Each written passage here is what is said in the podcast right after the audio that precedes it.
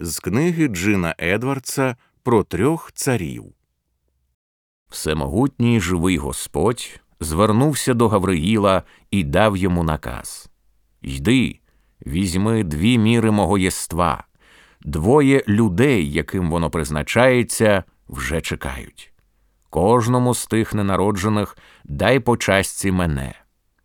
Несучи два сяючі й пульсуючі вогники життя, Гавриїл відчинив двері між двома світами і зник.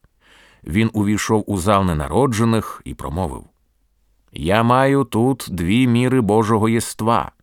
Перша це речовина самої його природи. Вона огорне тебе подихом Божим.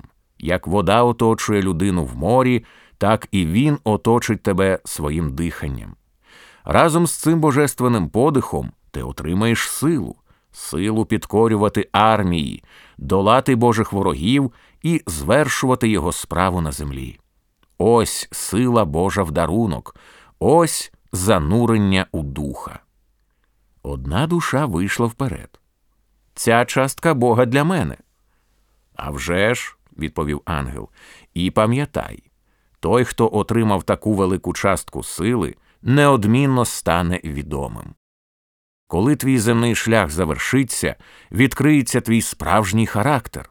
Так, він проявиться завдяки цій силі.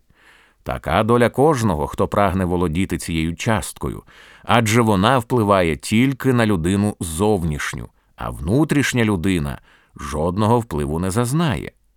Втім, зовнішня сила завжди розкриватиме внутрішні джерела людини або ж їхню відсутність.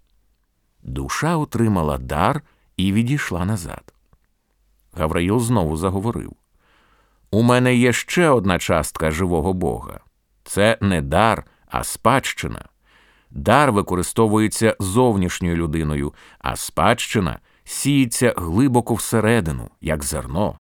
І хоч насіння це мале, воно росте і з часом заповнює всю внутрішню людину. Друга душа зробила крок вперед. Я вірю, що ця частка призначена для мене й мого земного шляху.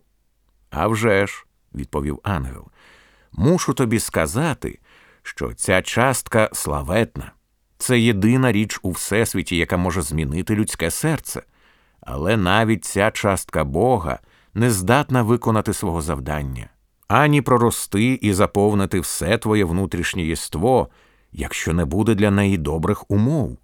Вона повинна бути щедро перемішана з болем, смутком і розкаянням.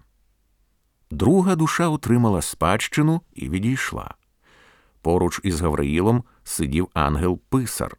Він старанно вніс у свою книгу запис про ці дві долі. А ким стануть ці душі після того, як пройдуть до видимого світу? запитав писар.